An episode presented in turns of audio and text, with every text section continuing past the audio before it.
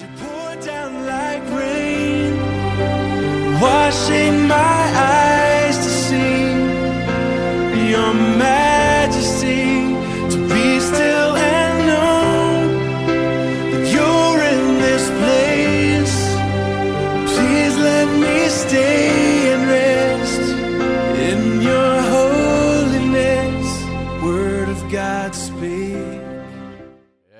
Sunday. We're back on the Sabbath day. It's October 29th, and we're back for another edition of the Daily Walk. I'm your host, Wayne Clevenger, and it is a good day. It's the day of worship. And today we're in John 9 through 12. And it's a good it's a good read today. There's a lot of good things that happen, and the first thing that we talk about in John nine is, you know, the the question is this person that's born blind, born blind because of his sins or because of the parents' sins, and Jesus puts to rest once and for all that people with afflictions, whether they're born with them or they acquire them along the way get them because of sinning. That that doesn't happen that way. He says neither. It's not because of sins of him or his parents' sins. It's happened so the power of God can be seen. And so you know, this a lot of times people look at it as you know, I must have did something wrong. Why is this happening to me? And you know, why is it this way? And the power of God can be refle- reflected and seen through our situations if we so allow it. That's the big thing. And, you know, I go back to the story of losing my brother in law on Father's Day in 2012. And, you know, that he was a liaison for our church. He was super good with people. He was a good Jesus follower, good lover of the Lord. And, you know, he was a cancer survivor. Every day he would, when he prayed, he said, Thank you for another day not promised. Because he, and people thought that was cliche, but that meant a lot to him because he knew that he was given the gift of life. The Lord really healed him. See, through the affliction of cancer, he was the glory of God was seen, the power of God was seen because he was cured or, you know, made whole again. And he knew it. And he was giving God glory for that every single day, not to be taken for granted. He knew that. And he would pray that openly. But then we lose him unexpectedly, tragically, to a severe asthma attack on a hot summer day after he'd been working in the yard a lot. So eh, you say, well, where's the power of God in that? Here's the power of God in that. The power of God in that is the fact that through all of that, his testimony lives on through his wife, my sister, and through the people that he touched in his life, and through his family, his mom. His mom just celebrated her 95th anniversary, and she is strong as I mean, she is a picture of health. She looks so good, and it's just amazing to see that testimony. Now, is there other things? Yeah, there's other things going on that that would probably make him uh, upset. But here's the thing. The power of God is revealed through his story and it's so amazing to see how that works and how God moves in that. Excuse me. So it's not bad things or any one sin that that happened. It's so the power and glory of God can be revealed. And my sister's testimony, his wife, would be the same because she, people ask her how she's doing good, and she her thing is, bad things happen to good people. because God sees the bigger picture. And my my thing is maybe, you know, maybe God is protecting him from some of the things my sister and I see. you know? And so that could be we'll know when we get there, but we know that he is not having to live in some of the stuff we live in. So the story of the blind man is that Jesus heals him, and he heals him by uh, going up to him and making mud with Jesus' own spit and putting it over the man's eyes and telling him to go wash in the pool of Siloam.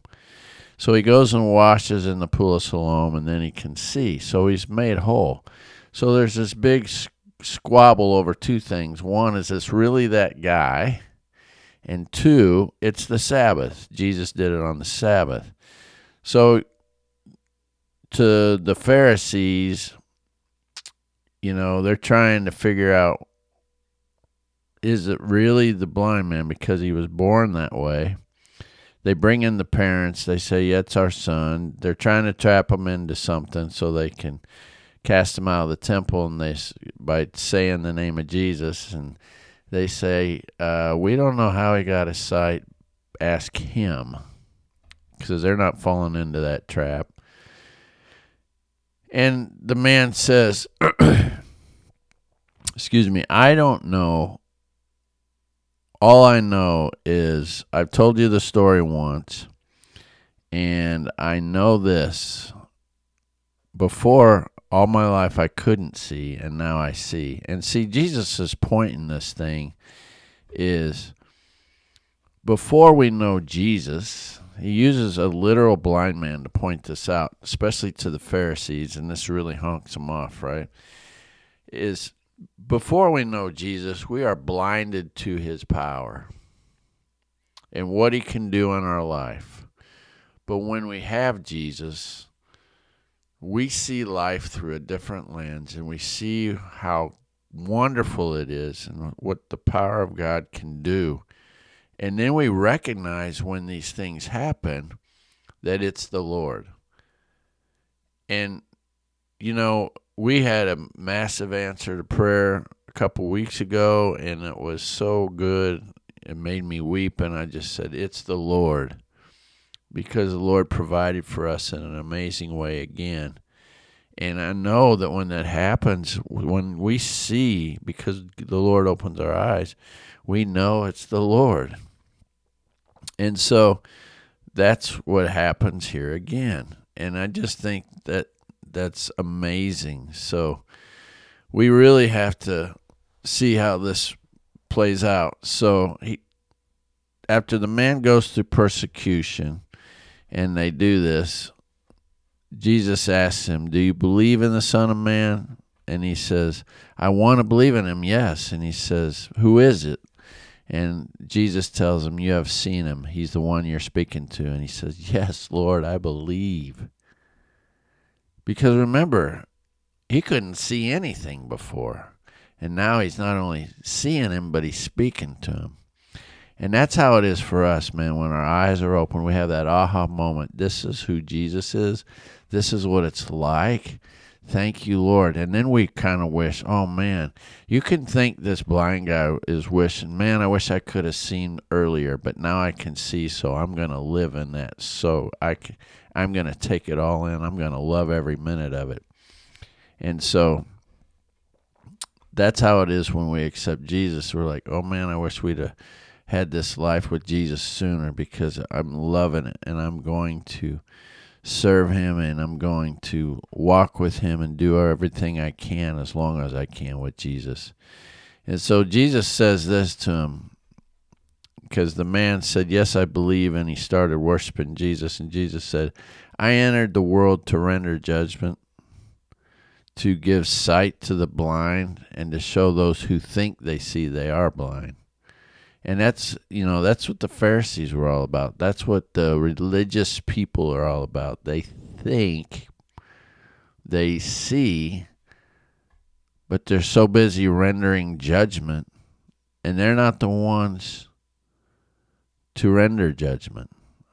Only the Lord can do that. And so that irritates the Pharisees even more. And they're like, So you're saying we're blind? and he said, If you are blind, you Jesus replies, If you are blind, you wouldn't be guilty. But you remain guilty because you claim you can see. And they're really not seeing yet because they're denying Christ. And that's when we get into trouble. So then John 10 goes into how Jesus is the good shepherd. And as the good shepherd, his sheep know his voice. That's the thing. If we are one of Jesus' sheep, then we know his voice. And when he calls, we go to him and we follow him. And he's this is where he says no one can take my life from me cuz I sacrifice it voluntarily. And so he points out in John 10:10 10, 10, this verse we use a lot is the thief, that's the one that tries to steal the sheep, that's Satan. His job, his only purpose is to steal, kill, and destroy. But Jesus' purpose is to give rich and abundant life. So remember, the enemy's out there to only try to take away your joy, take away your sight, try to get you away from the flock. But Jesus wants to give you life abundantly.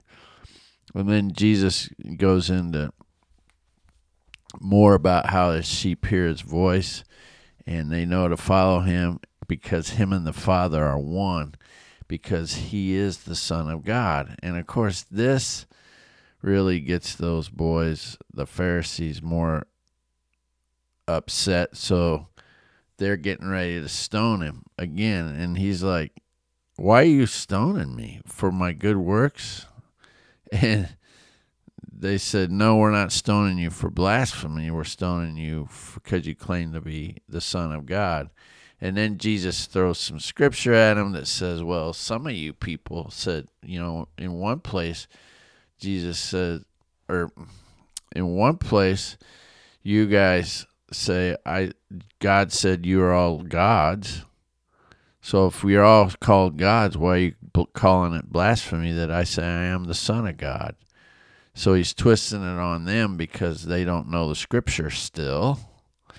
And of course, the gods in there is geo, a uh, small G O D S, and so it just shows that they are lost. So Jesus puts it back on them. And so when he sees that, Jesus gets away from him and goes across the Jordan River near the place where John the Baptist was baptizing before all his calamity started. And then he goes to Bethany. And that's where we get a precursor of Jesus's uh, tomb and resurrection through Lazarus because he finds out that Lazarus is sick. And he says, okay. And Lazarus is his good friend. And he says, okay. And when he hears it, he says, Lazarus' sickness won't end in death. But he didn't go right away, as we know. And so a few days later, he gets a message and he's like, Lazarus has died. So that's when he tells his disciples, hey, we got to go back to Judea. And they're like, but only a few days ago, like they're trying to stone you. And he's like, yeah, but we we got to go back. Our friend Lazarus has fallen asleep, and they didn't get it because he says we got to go wake him up, and they thought he meant literally he fell asleep. So Jesus said, "No, Lazarus is dead, and for your sakes, I'm glad I wasn't there." For now you will really believe. Come, let's go see him. So he goes back to to uh, Judea to raise Lazarus. And so when he gets there, you know, he's just outside the city. Martha comes running up and says, Oh, if you'd only been here. Now remember, Martha was the busy one that's always busy doing things and she's upset. And says, "Oh, if you'd only been here, my brother would have lived." And Jesus tells her right up front, "Your brother will rise again." And she's like thinking second coming like, you know, at the resurrection when all the dead in Christ will rise. And she's like, "Yeah, I know he will at the last day." And Jesus says, "I am the resurrection and the life. Anyone who believes in me will live even after dying. Do you believe this, Martha? Yes, Lord, she said. I always believed you are the Messiah, the Son of God, and the one who came to the world from God. So then she goes and gets Mary, and Mary comes. And she says the same thing Lord, if you'd only been here, my brother would would not have died. But she's at Jesus' feet. Remember, Mary was the one while Martha's too busy getting things ready and complaining. Mary's always at Jesus' feet. And when she's at Jesus' feet, Jesus kind of gets a little emotional. And he says, Where have you put him? And so they take Jesus to the gravesite. They've already got a stone in front of it. And Jesus looks at it and he says, Roll the stone aside. Now, Martha, remember the busy one, who he said, I am the resurrection and the life to. Do you believe this? And she said, Yes. She has something to say about that. She's like, Oh, but he's been dead four days. Now, Jesus just said, I'm the resurrection and the life. Do you believe? And she said, Yes. But now, because he said, Roll the stone away, this gives a reason to the short verse, shortest verse in the Bible, 1135, Jesus wept. He's upset because they aren't getting it. But Jesus told the disciples, I'm glad I wasn't there for your sakes. Now let's go so you can really believe. So he's not only showing the disciples the power that God has. Remember, they just said in the first chapter, in chapter 9, that none of this happens because of anyone's sins. This is so the power of God can be revealed, so the glory of God can be revealed. Lazarus didn't die of his sickness because of anybody's sins and not because of anything bad, but but the glory of God is going to be revealed. So, his response to Martha is, "Didn't I tell you that you would see God's glory if you believe?" and I just think that's awesome because here it comes. So then Jesus says openly, before anything else, he thanks the Lord, his Father. Father, thank you for hearing me. You always hear me, but I said it out loud. What did he say out loud? Didn't I tell you that you would see God's glory if you believe? He said that out loud. He already knew God's glory was going to be revealed in this. He already knew that Lazarus' death would, or sickness would not end in death. He had already said that. But he had to say this out loud so they would see and understand because they aren't getting it. And it's not that he's upset with them and angry because they don't get it. It's because he knows that they are distraught.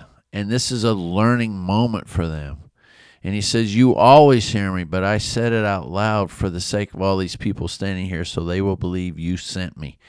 He's these aren't pharisaical people hating him and doubting him because they think he's a blasphemer. These are people that are distraught because of their loss and they just don't know what to do and they're waiting to see what's next.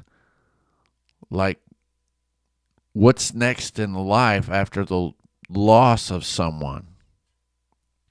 And Jesus knows their hearts, so that's why this is happening this way, and that God's glory is going to be revealed because of his compassion for his people, his sheep. His sheep are hearing his voice. and so after he prays that out loud to the Father, he says, Lazarus, come out. They move the stone. Remember, he already said that. And Lazarus came out. He's still wrapped in his grave clothes. And Jesus says to them, Unwrap him and let him go. And you think that's the end of the story, right? But it's not. That's just the beginning because that's when the Pharisees get really mad because the whole area starts getting all excited about this miraculous thing Jesus did, raising this man from the dead. So now they really want to kill him. And that's when, you know, they're plotting big time now because they got to get this man out of here. They got to get this man out of here because too many people are going to start believing in him because he does all this great stuff. They're they're it's a they're mad because their popularity is dying out.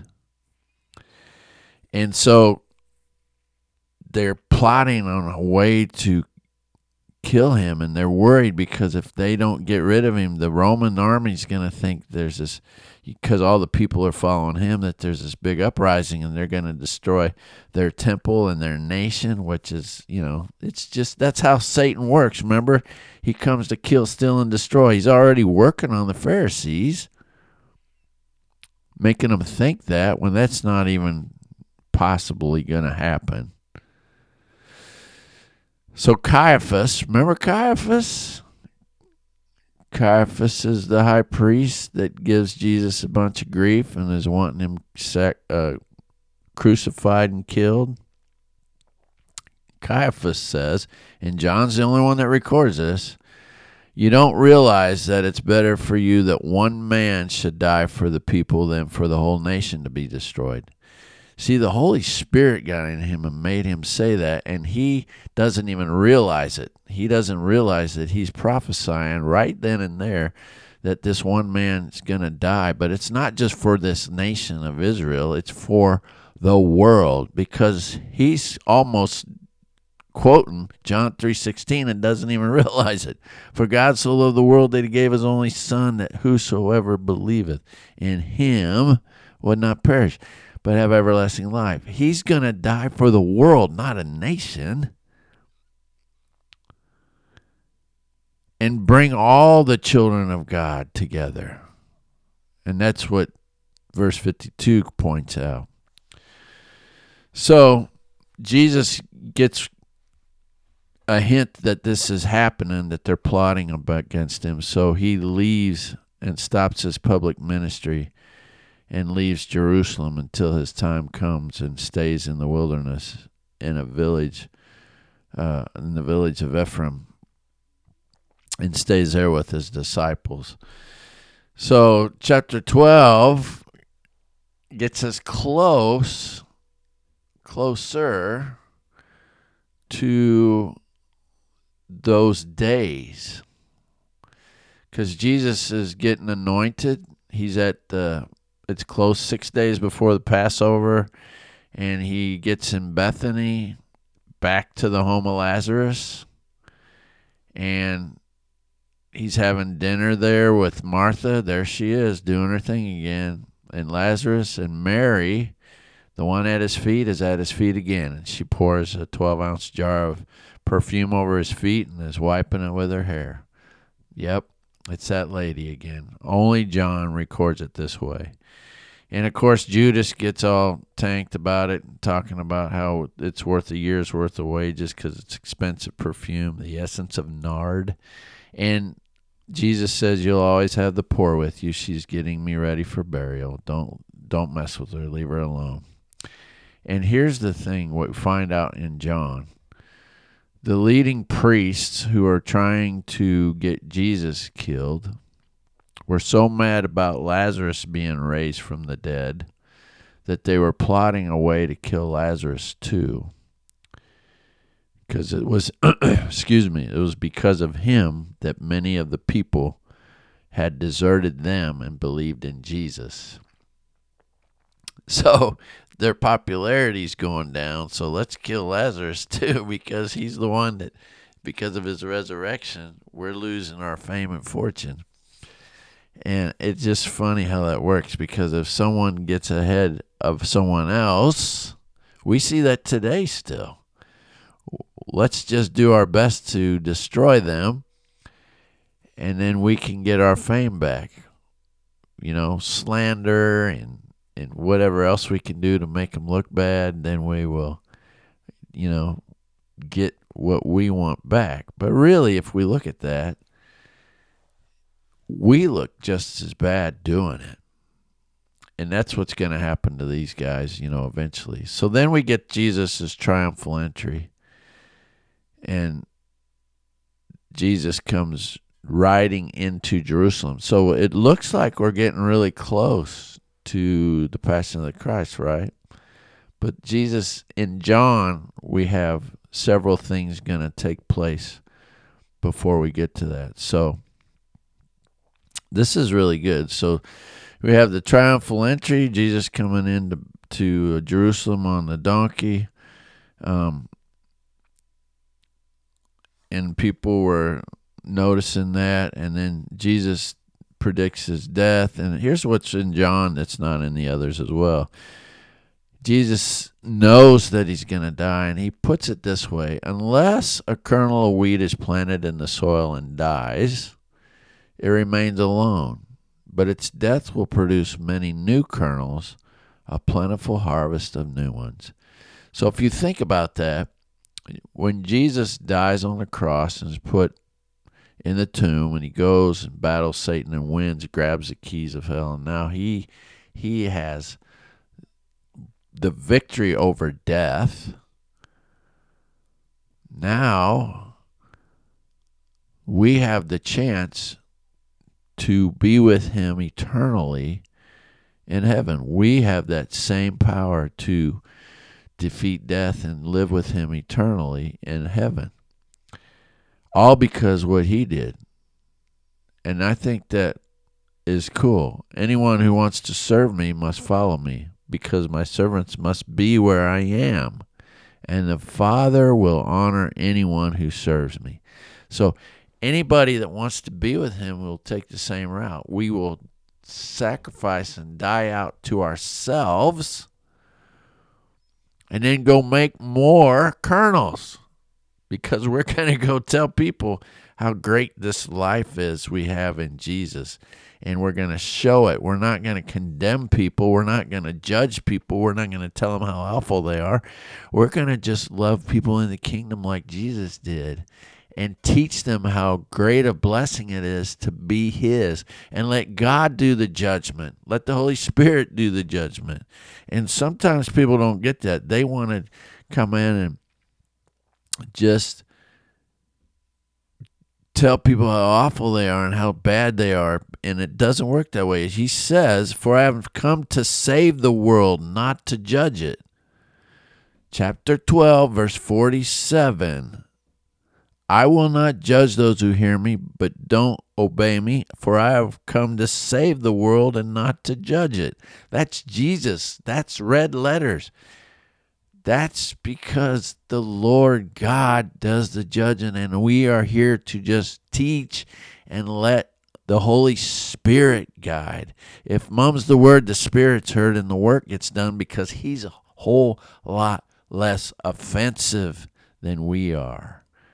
The Holy Spirit has a way of convicting and convincing that's way better than the flesh and people they mean well, but it comes out with anger. And in Romans 2, verses 1 through 3, it says, You judge and you say these things against people, but you do the very same thing. and so we have to be very careful because Jesus says, I don't speak on my own authority. The Father who sent me has commanded me what to say and how to say it. So if we think about what we're saying, if it's not coming from the Holy Spirit right when we speak it, then maybe we shouldn't speak it. Because if our words are not edifying words, then maybe we shouldn't be saying them at all. That's where Paul will write let no unwholesome talk come from our mouths, only those that are good and build each other up. So Jesus is the answer. Woo! Good stuff for today. Let's go into worship today with an open ear, hoping that we hear Jesus because we know we're his sheep. And let's just praise the Lord. Have a great Sabbath and know Jesus loves you and he wants you in his flock. Have a great Sabbath. We'll see you tomorrow.